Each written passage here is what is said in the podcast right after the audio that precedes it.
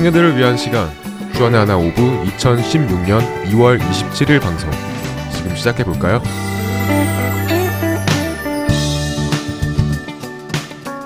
애청자 여러분 안녕하세요. 진행의 박윤규입니다. 안녕하세요. 정다은입니다. 지난 한 주도 마음의 생각과 뜻을 오직 말씀으로만 판단하신 여러분 되셨으리라 믿습니다. 다음 잠의 good luck. 네? 어, 왜 갑자기 good luck이에요? 어, good luck이란 말 자주 써요? 어, 네. 한국 친구들끼리는 잘 안 쓰지만 미국 친구들과는 good luck 이란 말을 자주 듣기도 하고 쓰기도 하죠. 네, 이 good luck이라는 말은 참 흔한 것 같아요. 상대방에게 인사를 할 때나 응원을 할 때나 또 습관적으로 사용을 하는데요.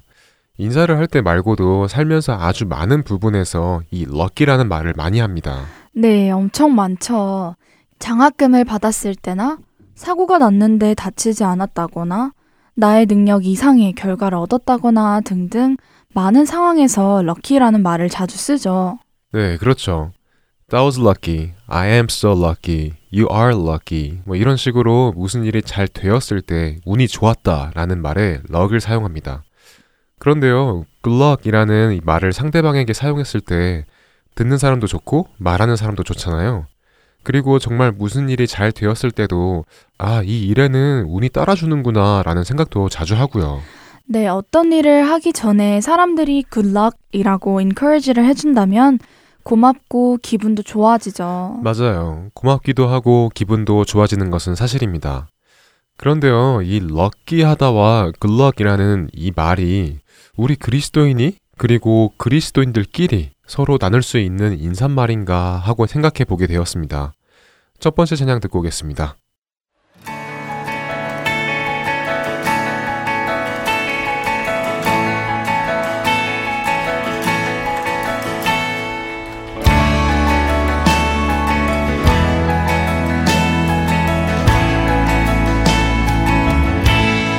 시작된 우리 주님의 능력이 나의 삶을 다스리고 새롭게 하네. 자유하네. 죄와 사망으로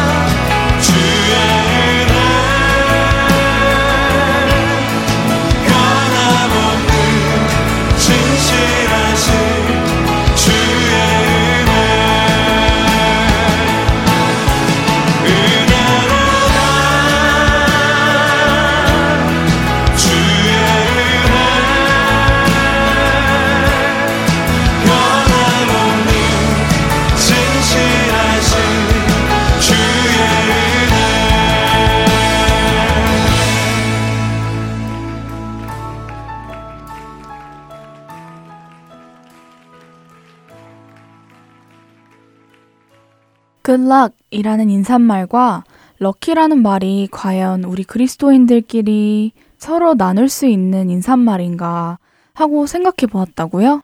네, 다은 자매의 생각은 어때요? 이 럭키라는 말을 우리 그리스도인들끼리 써도 될 말이라고 생각하세요? 제 말은 이 럭키라는 말이 성경적이냐 하는 말입니다. 음, 글쎄요. 나쁜 말 같지는 않은데 그렇다고 성경적이냐고 묻는다면 성경적이라고 말할 수는 없을 것 같아요. 왜 성경적이라고 말할 수 없다고 생각하시나요? 운이라는 것이 어떻게 보면 우연적으로 좋은 일이 생기고 나쁜 일이 생기고를 뜻하는 거잖아요. 그런데 우리에게 일어나는 일들은 우연적으로 일어나는 것이 아니라 하나님의 절대적인 섭리와 간섭에서 일어나는 일들이기 때문에 성경적인 말은 아닌 것 같아요. 네, 바로 그렇죠. 어, 다은 자매가 말해준 것처럼 우리에게 일어나는 일들은 그날의 운이 좋고 안 좋고에 의해서가 아닌 하나님의 섭리와 간섭 아래에서 일어납니다. 우리는 그것을 성경 말씀을 통해서 알 수 있습니다. 어, 그래요? 성경 구절 어디에서 알 수 있나요? 어느 특정한 구절에서 알 수 있다기보다는요, 성경 모든 말씀에서 알 수 있지 않을까 싶습니다. 그 중에서도 이 세상 모든 만물을 지으신 분이 하나님이시고 다스리시는 분도 하나님이시라는 것을 우리가 제대로 이해하고 있다면 우리뿐만이 아닌 이 세상 곳곳에서 일어나는 모든 일들이 하나님의 절대적인 다스림 아래에서 일어나고 있다는 것을 알 수 있습니다. 그렇네요. 우리뿐만 아니라 이 세상 모든 만물을 지으시고 다스리시는 분이 하나님이라는 것을 성경적으로 이해를 하고 있다면 이 세상에 일어나는 모든 일들이 하나님의 섭리와 간섭 아래에서 일어나고 있다는 것을 믿을 수밖에 없네요. 운이 좋아서나 나빠서가 아니라 말이죠. 네, 마태복음 10장 29절에서 예수님께서도 참새 두 마리가 한 아사리온에 팔리지 않느냐 그러나 너희 아버지께서 허락하지 아니하시면 그 하나도 땅에 떨어지지 아니하리라 라고 말씀하셨잖아요. 이 말은 우리에게 하찮아 보이는 참새 한 마리까지도 하나님의 허락하심이 없이는 사람에게 잡혀서 시장에 내어 팔리지 않는다는 말씀으로 세상의 어느 것 하나도 우연히 일어나지 않고 하나님의 다스림 안에서 일어난다는 말씀이지요. 그러니까 작은 일부터 큰 일까지 모든 일들이 우연이나 운이 아닌 하나님의 허락 안에서 일어난다라는 뜻이 되는 것이죠. 네, 이뿐만이 아니죠. 우리가 luck 혹은 lucky라는 말을 쓴다는 것은 우리 자신에게 혹은 더 나아가 이 세상에서 일어나는 모든 일들이 운에 의해 결정되는 것이라고 인정하는 것과 마찬가지가 아니겠어요? 그렇게 하는 것은 하나님을 인정하지 않고 하나님을 무능력하고 무책임한 존재로 만드는 것이 아닐까요? 그리고 성경 전체의 말씀의 가치는 판타지나 거짓이 될 수밖에 없을 것입니다. 굿럭이나 럭키라고 말하는 것이 그렇게까지 연결이 되네요. 모든 일들이 운과 우연에 의해서 일어난다고 한다면 하와가 선악과를 따먹었을 때도 하필 그때 재수없게 뱀이 지나간 것이 되겠고 노아만 운이 좋아서 홍수에서 살아남았고 예수님께서 우연히 지나가다가 사마리아 여인을 만났고 무화과 나무는 괜히 거기 심어져서 저주받아 시들고 심지어 예수님께서 우리를 위하여 죽으심은 운이 없어서 그리고 우리는 운이 좋아서 죄사함을 받은 것 이라고 말하는 것과 다름이 없겠네요.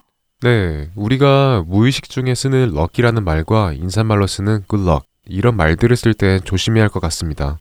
우리가 좋은 의미로 사용한다 하지만 우리가 앞서 나눈 것처럼 아무리 좋은 의미로 사용한다 하여도 하나님의 존재를 욕되게 하고 성경의 가치를 깎아내리는 말이 될 수도 있기 때문입니다. 이 몸의 소망 무언가. 우리 주 예수 밖에 없네. 우리 주 예수 밖에는 미들이 아주 없네. 굳건한 반석 되신 주님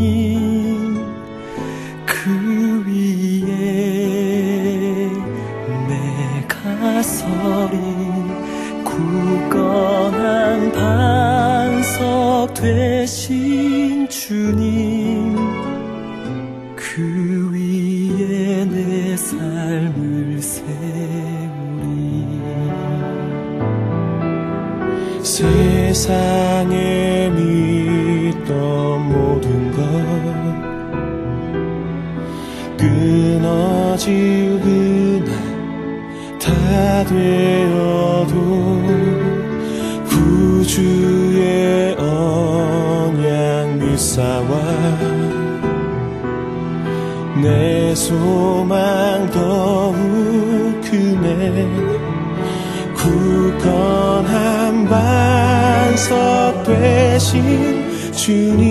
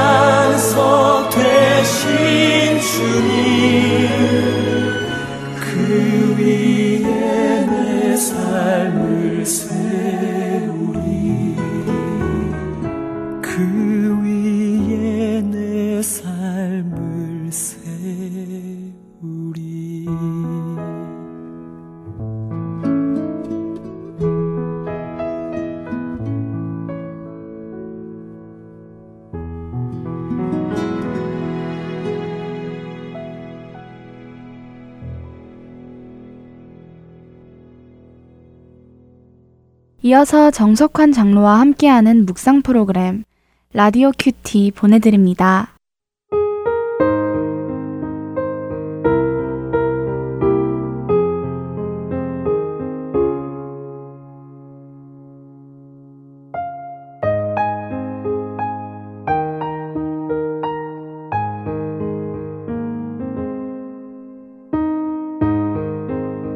가난한 자를 불쌍히 여기는 것은 여호와께 구워드리는 것이니 그의 선행을 그에게 갚아 주시리라. 잠언 19장 17절 말씀입니다. 이성숙이라는 이름의 성공한 재미 성악가가 있습니다. 그의 부모는 가난했고 아버지는 조그만 양복점을 하고 있었습니다. 그녀는 때때로 물었습니다. 아버지, 우리가 이렇게 돈이 없는데 목사님들 양복은 왜 자꾸 공짜로 해주세요? 그러나 아버지는 아무 말도 안 하고 웃고만 있습니다. 어머니는 얘야 주는 게 받는 거란다 라고 대꾸하곤 하셨습니다. 도저히 이해할 수 없었습니다. 도대체 주는 것이 받는 것이라는 게 무슨 말일까? 먼 훗날 줄리아드를 나오고 성공한 성악가가 된 다음에야 그녀는 이 말을 깨달았다고 회고합니다. 점점 유명해지고 돈이 많아질수록 삶은 그만큼 외롭고 메말라 갔습니다. 결국 자포자기에 빠지고 맙니다. 그러면서 건강은 나빠지고 정신적으로도 불안하고 결국 노래조차 할 수 없는 지경에 이릅니다. 그때에 그녀는 인생의 가장 행복했던 시절을 회상해 보았습니다. 양복점 일을 마치고 집안으로 들어오시는 아버지의 얼굴은 가족 전체의 기쁨이었습니다. 외적인 모습이 그럴듯하다 해서 저절로 행복이 찾아와 주는 것은 아니었습니다. 이성숙 씨는 돌아가신 어머니의 손때 묻은 성경책을 찾아냅니다. 그리고 그 성경 책장을 넘기면서 부모님의 사랑을 되살려 느낍니다. 그러면서 그래 주는 것이 받는 것이다 라는 말을 떠올리면서 믿음과 생활을 회복하기 시작합니다. 긍휼히 여기는 자는 긍휼히 여김을 받습니다. 주님 이 시간 하나님이 주시는 긍휼하심을 풍성히 누리기를 간구합니다.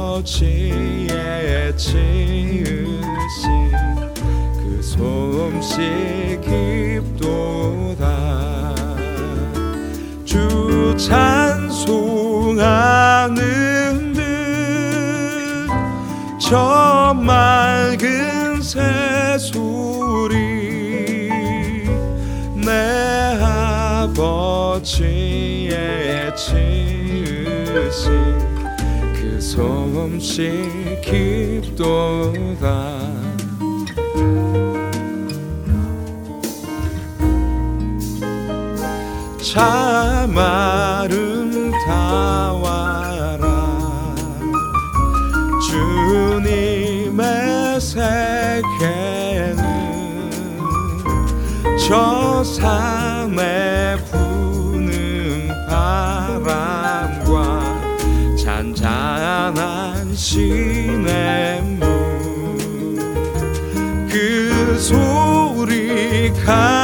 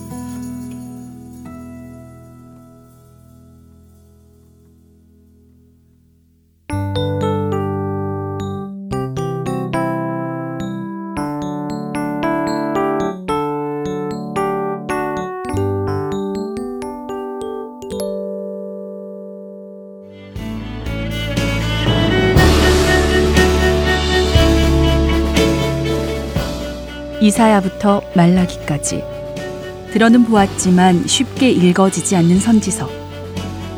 그러나 그 선지서 안에는 하나님의 마음이 담겨 있습니다. 이름은 들어보았지만 잘 알려지지 않은 선지자들. 그들의 이야기를 통해 하나님의 마음을 알아갑니다. 주안의 하나 사부 선지자 이야기에서 만나 뵙겠습니다.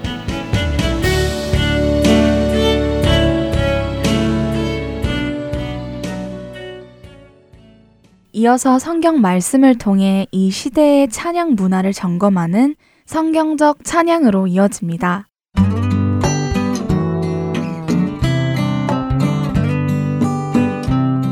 애청자 여러분 안녕하세요. 여러분과 함께 성경의 말씀들을 통해 하나님께서 받으시기에 합당한 찬양은 무엇인가 생각해보는 성경적 찬양 진행의 박윤규입니다. 여러분 안녕하세요 강순규입니다. 성경적 찬양 지난 시간에는요 손을 들고 찬양한다는 의미를 가지고 있는 야다라는 단어에 대해 창세기 29장을 통해 알아보았습니다. 예수님의 조상이 되시는 유다의 이름에 그런 의미가 있다는 것을 알게 되었습니다. 그랬죠. 어, 그리고 남편에게 사랑받지 못했던 레아 그러나 자신을 사랑하시고 케어해 주셨던 하나님을 깨달아 알게 되어서 그분께 두 손을 들고 나아가는 레아의 모습 속에서 우리는 야다라는 찬양의 참 모습을 보게 되었습니다. 지난 한 주간도 그 주님께 손을 들고 찬양하신 여러분들 되셨으리라 믿습니다. 자, 성경적 찬양 오늘은요, 조금 민감할 수도 있는 내용을 조금 나누어 보려고 합니다. 민감한 내용이요? 네. 아, 궁금해지는데요. 어떤 내용인가요? 어, 찬양의 형식에 관한 내용인데요. 어, 먼저 박용규 아나운서에게 질문을 하나 드리죠. 박용규 아나운서는 우리가 하나님께 드리는 음악으로의 찬양을 드릴 때 그 음악의 형식이 그러니까 그 장르가 중요하다고 생각하십니까? 다시 말씀드리면 어떤 장르이든 간에 괜찮다고 생각을 하십니까? 아, 그 질문이시군요. 네. 어, 사실 그 질문에 저는 딱 부러지게 뭐 예 혹은 아니오라고 대답을 할 수가 없더라고요. 어, 저도 사실 오래 생각해 본 이슈였거든요. 네. 생각해보면 어떤 장르는 괜찮을 것 같은데 또 어떤 장르는 안 될 것 같고요. 그렇지만 그렇게 괜찮을 것 같고 안 괜찮을 것 같은 구분의 기준도 성경적인 것이 아니라 제 개인적인 생각이기 때문에 음. 맞다 틀리다라고 다른 사람들에게 말할 수 없더라고요. 네. 이런 부분에 대해 성경에 답이 있나요? 아, 아마 그 질문은 성경적으로 찬양을 드리려고 하는 모든 예배자들의 고민이 아닐까 싶습니다. 정말 성경에서 발라드는 오케이, 소프트락은 오케이, 힙합은 no, 헤비메탈은 no 이렇게 구분을 딱 해주시면 정말 좋을 텐데요. 그런 것이 없지요. 아, 그러게 말이에요. 그렇게 성경에서 구분을 해주었다면 이런 고민을 할 필요도 없을 텐데 말입니다. 네, 그렇지만 또 이런 고민은요, 건강한 고민이라고 저는 믿습니다. 하나님께 드리는 찬양이 하나님이 받으시기에 합당한 것이어야 한다는 생각이 마음 안에 있기 때문에 이런 고민을 하겠지요. 어, 세들백 교회의 유명한 목사님이신 릭 워렌 목사님은 그의 책에서 이런 이야기를 하셨습니다. 크리스천 뮤직이란 없다. 크리스천 가사만 있을 뿐이다. 라고요. 아, 네. 저도 그 글 읽어봤습니다. 그분은 성공한 목회자로도 유명하신 분인데, 네. 그럼 그분 말씀대로 장르는 상관이 없고 뭐 가사만 성경적이면 된다라는 것이군요. 그렇게 생각하세요? 어, 사실 전에는 그렇게 생각했었는데요. 네. 시간이 지날수록 꼭 그렇지는 않다는 생각도 들더라고요. 음, 그럼 어떤 때에 그렇지 않다라고 생각이 되십니까? 그러니까 성경적인 가사만 있으면 뭐 장르는 어떻든 상관없다는 것이요. 네. 극단적인 경우 아주 시끄럽고 지저분한 헤비메탈 사운드에 담아낼 수 있을까 생각해 보면 그렇다고 동의할 수 없다는 것이죠. 네, 무슨 말씀인지 이해가 갑니다. 사실 우리 한국 기독교인들은요, 잘 모르지만 미국 기독교인들 중에는 헤비메탈 찬양을 듣는 사람이 생각보다 많습니다. 헤비메탈 찬양이라고 하면 한국인에게 알려진 팀이 스트라이퍼라는 팀 정도인데요. 이 스트라이퍼 정도의 사운드는 사실 헤비메탈이라고 부를 정도는 아닙니다. 그 정도는 하드락 정도 레벨이죠. 헤비메탈 중에도 아주 무겁고 음침한 데스메탈이라는 장르가 있는데요. 그런 팀들도 있습니다. 찬양팀 중에요. 저도 그들이 부르는 Amazing Grace를 들어본 적이 있습니다. 그런데 전혀 그 노래를 통해서 예수님의 그 amazing한 grace를 느낄 수는 없었습니다. 아, 들려드리고 싶지는 않지만 그래도 샘플로 여러분들께 아주 잠깐만 들려드려 볼까 합니다. 정말 이런 것이 있나 하고 놀라시는 분들도 계실 것 같습니다. 잠깐 한번 들어보죠.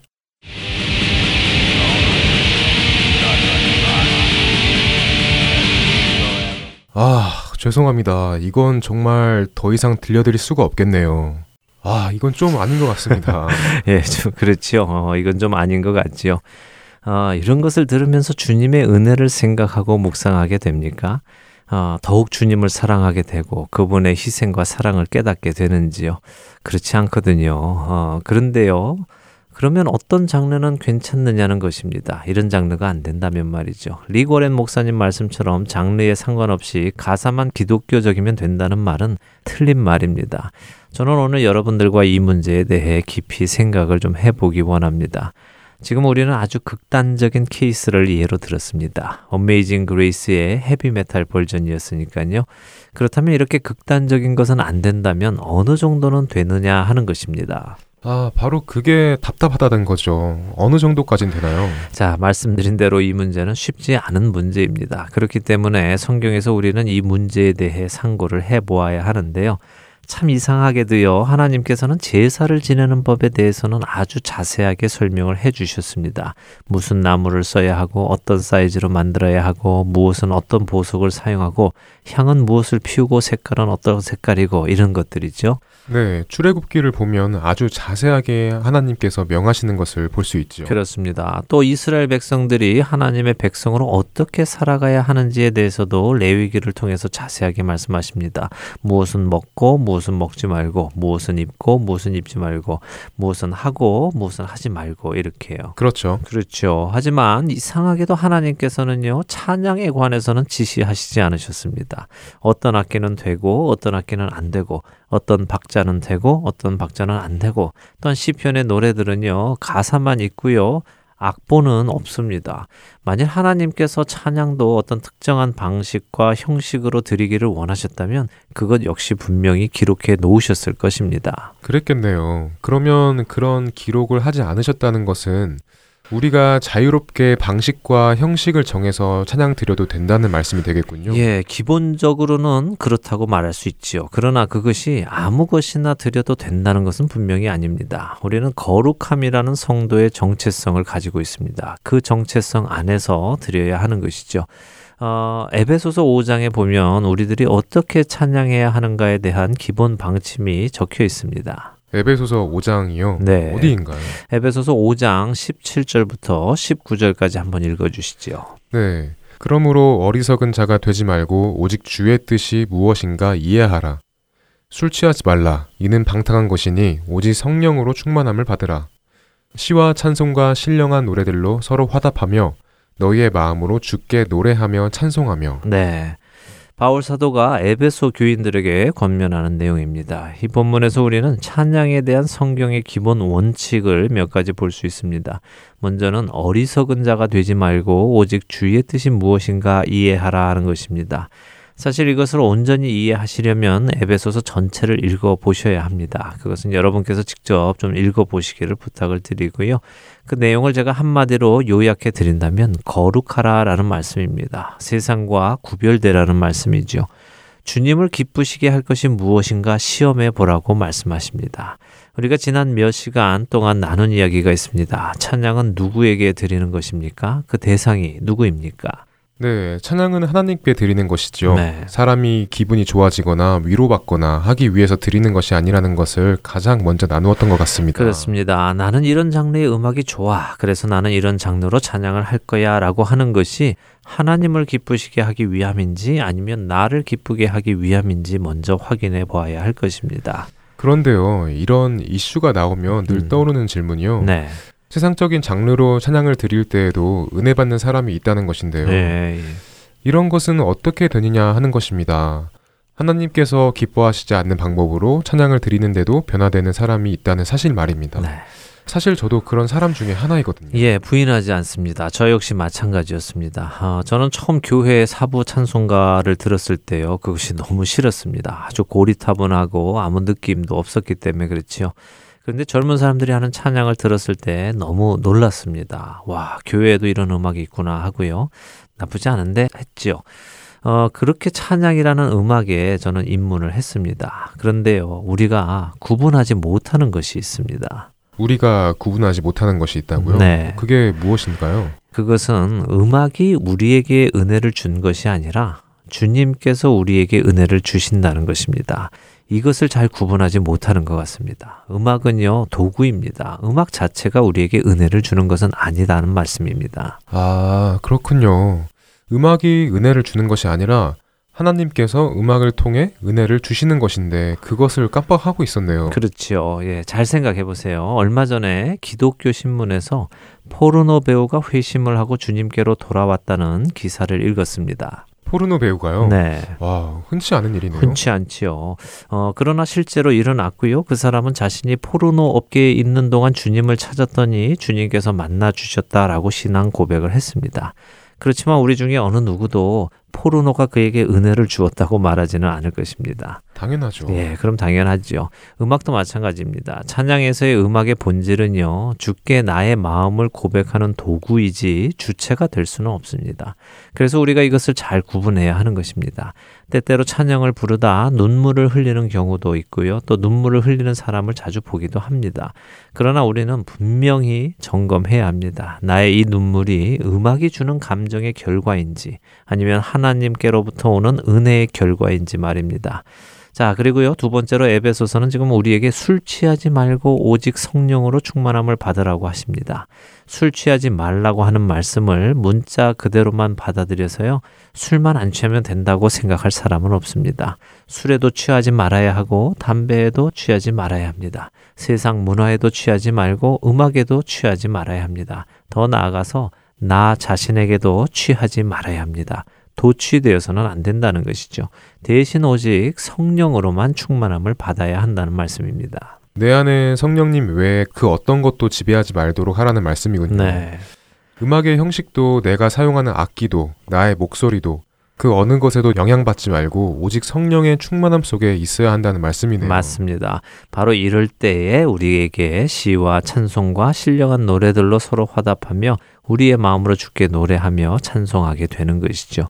이것이 찬양을 하는 사람이 가져야 할 가장 기본적인 덕목이라고 저는 믿습니다. 그런 것 같습니다. 우리가 찬양을 드릴 때 어떤 장르의 음악을 가지고 드리느냐 하는 문제보다 더 중요한 것은 먼저 내가 어떤 상태에서 찬양을 드리냐 하는 문제가 더 중요한 것이라고 생각이 됩니다. 네. 그렇다면 결국 성령 충만함 안에서 찬양을 드리면 그것이 어떤 장르가 되던 괜찮다고 이해할 수 있겠네요. 네, 기본적으로는 그렇죠. 우리가 만일 성령에 충만하여 성령님께서 이끄시는 대로 찬양을 드린다면요. 우리는 나의 기호에 맞는 찬양을 하지 않고요. 하나님께서 기뻐하시는 또 성령님께서 기뻐하시는 찬양의 장르를 찾게 될 것입니다. 자, 조금 더 이해하기 쉽게 이런 예를 들어볼게요. 기독교인은 영화를 만들 수 있습니까? 영화로 하나님께 영광을 돌려드릴 수 있을까요? 당연히 된다고 생각하는데요. 음. 실제로 성경적인 영화 또 크리스천 영화를 만드는 분들도 많이 계시잖아요. 네. 얼마 전 본 워룸이나 뭐 not dead 같은 영화들도 다 그런 영화들이잖아요. 맞습니다. 크리스천들은요, 영화라는 도구를 사용할 수 있습니다. 그 영화라는 도구를 통하여 하나님께 영광을 돌려드리고 또 예수 그리스도의 복음을 사람들에게 전할 수도 있습니다.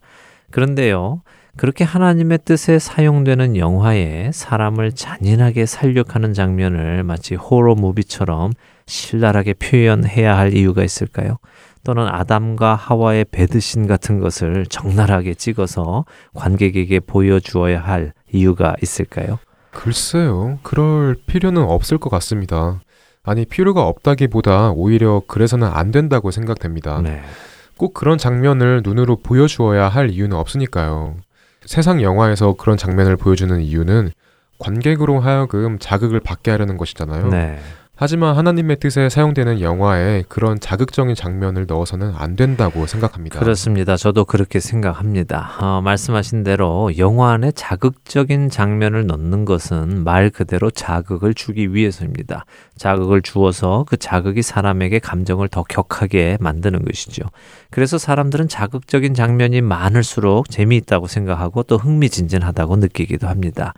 자, 이제 정리를 해보죠. 영화로 하나님께 영광을 돌리겠다 하는 것은 좋은 것입니다. 그 사람은 카메라를 사용하고 조명을 사용하고 마이크를 사용하고 컴퓨터를 사용해서 영화를 만드는 사람들이 사용하는 모든 장비를 사용할 수 있습니다. 그러나 찍는 내용은 같지 않지요. 만들어내는 씬은 같지 않다는 것입니다. 그 사람은 사람들에게 자극을 주기 위해서 영화를 찍지 않습니다. 아, 그러니까 우리 크리스찬 찬양도 같은 맥락으로 생각하면 된다는 말씀이군요. 네. 같은 악기를 사용하고 방식을 사용한다 하더라도 그 내용은 같지 않다, 목적이 같지 않다는 말씀이군요. 네. 사람들에게 자극을 주기 위해 음악을 사용하는 것이 아니라는 것이죠. 네, 그렇습니다. 아, 우리가 사용하는 음악이 사람의 감정에 자극을 주거나 그들의 감정에 인위적인 감동을 주기 위해 사용되어서는 안 된다는 것입니다. 그렇다면 우리가 다시 생각해 볼 수 있겠지요. 우리는 왜 특정 장르를 사용하여 찬양을 하려고 합니까? 하나님을 위해서입니까? 아니면 그 음악 장르를 좋아하는 자신을 위해서 혹은 다른 관객들을 위해서입니까?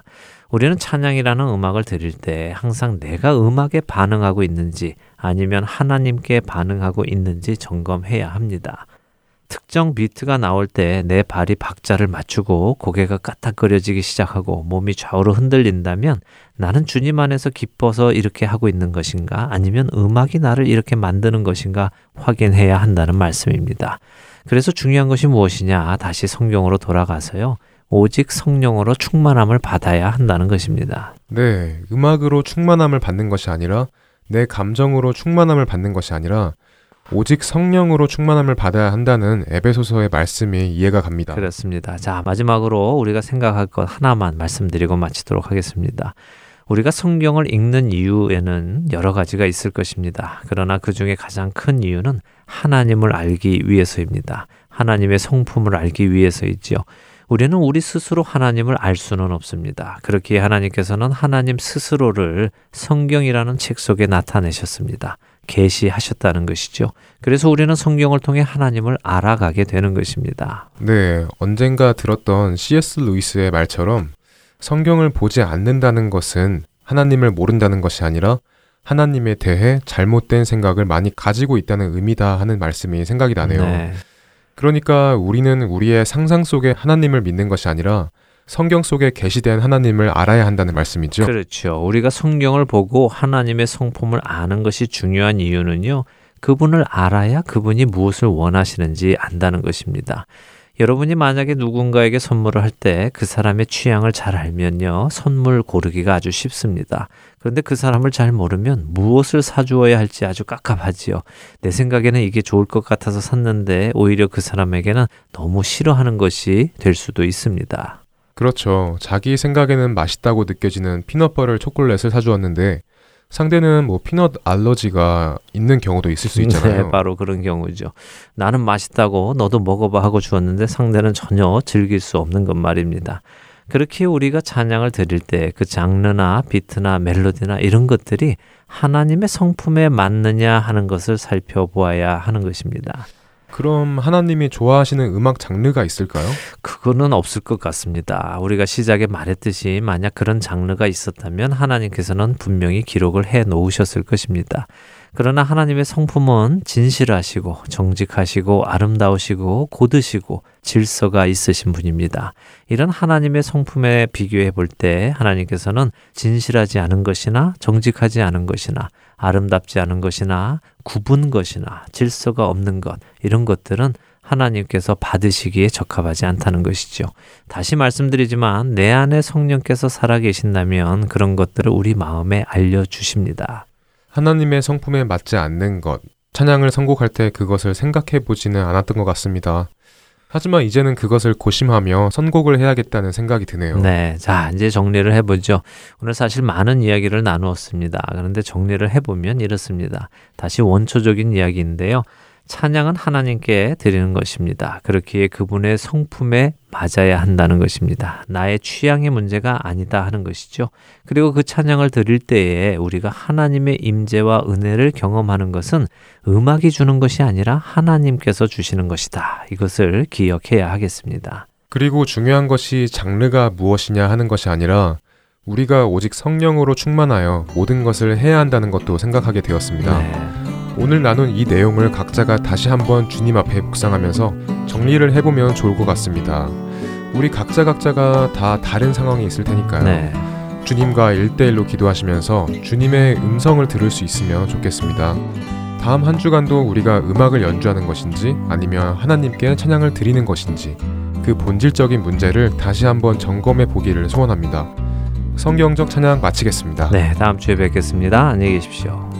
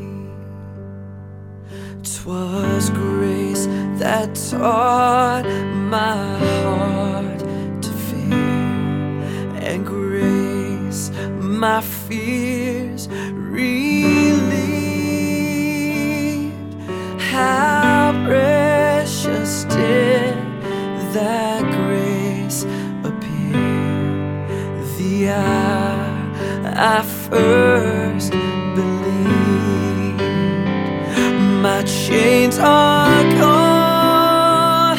I've been set free. My God, my Savior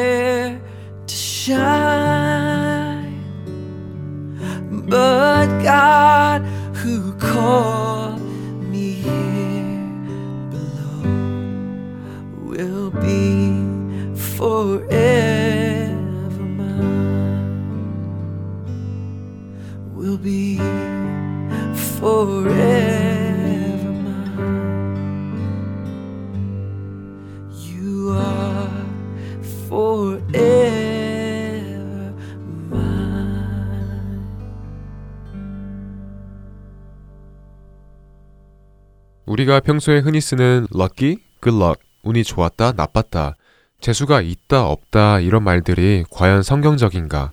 또 그리스도인이 그리고 그리스도인들끼리 쓰기에 합당한가에 대해서 나누었습니다. 네, 결코 이런 말들이 성경적이지 않고 그리스도인으로서 사용해서는 안 될 말이라는 것을 깨달았습니다.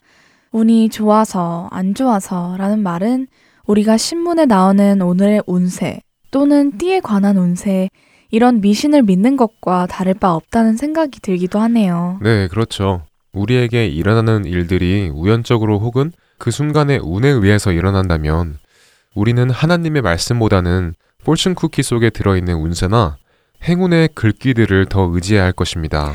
네, 잠언 16장 33절 말씀에서도 제비는 사람이 뽑으나 모든 일을 작정하기는 여호와께 있느니라 라고 나와 있잖아요. 제비 뽑기는 구약 시대 때도 그렇고 신약 시대 때도 사도를 뽑을 때도 그렇고 하나님의 뜻을 구할 때 사용했잖아요.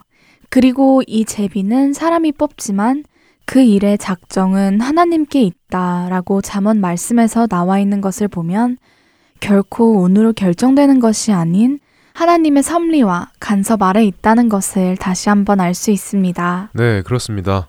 이렇게 말 한마디 한마디에도 하나님의 가치를 깎아내릴까봐 조심을 두어야겠다고 생각하니 우리가 흔히 쓰는 말 다행이라는 이 말도 우리가 운에 베이스 되어서 습관적으로 하는 말이 아닌가라는 생각이 듭니다. 다행이다라는 말보다는 감사하다라는 말이 우리 그리스도인들이 써야 하는 구별된 단어에 더 가까운 것 같습니다. 생각해보니 그렇네요. 참 다행이다를 참 감사하다. 다행히도 감사하게도 음, 우리가 무의식 중에 하는 언어 습관에도 참 많은 노력이 필요하고 신중해야겠다라는 것을 깨닫습니다. 네, 세상과 구별된 삶이라는 것이 어렵기도 하고 많은 노력이 필요하다는 것을 다시 한번 느낍니다. 우리가 아직 청년일 때 무의식 중에 습관화되어 있는 언어 생활을 조금 더 성경적으로 말하는 습관을 들여야겠습니다. 그리고 우리에게 일어나는 모든 일들이 그날의 운세가 아닌 하나님의 절대적인 섭리와 간섭 아래에서 일어나고 있다는 것을 믿을 때 마태복음 6장 34절 말씀처럼 내일 일을 오늘 걱정하지 않는 우리가 될 것이라 믿습니다. 청년들을 위한 방송 주안의 하나 오부 여기에서 마치겠습니다. 오늘도 예수님 오시는 그 마지막 날에 소망을 두며 저희는 다음 주 이 시간에 다시 만나 뵙겠습니다. 지금까지 원고와 진행의 박은규였습니다. 그리고 정다은이었습니다. 애청자 여러분, 안녕히 계세요. 안녕히 계세요.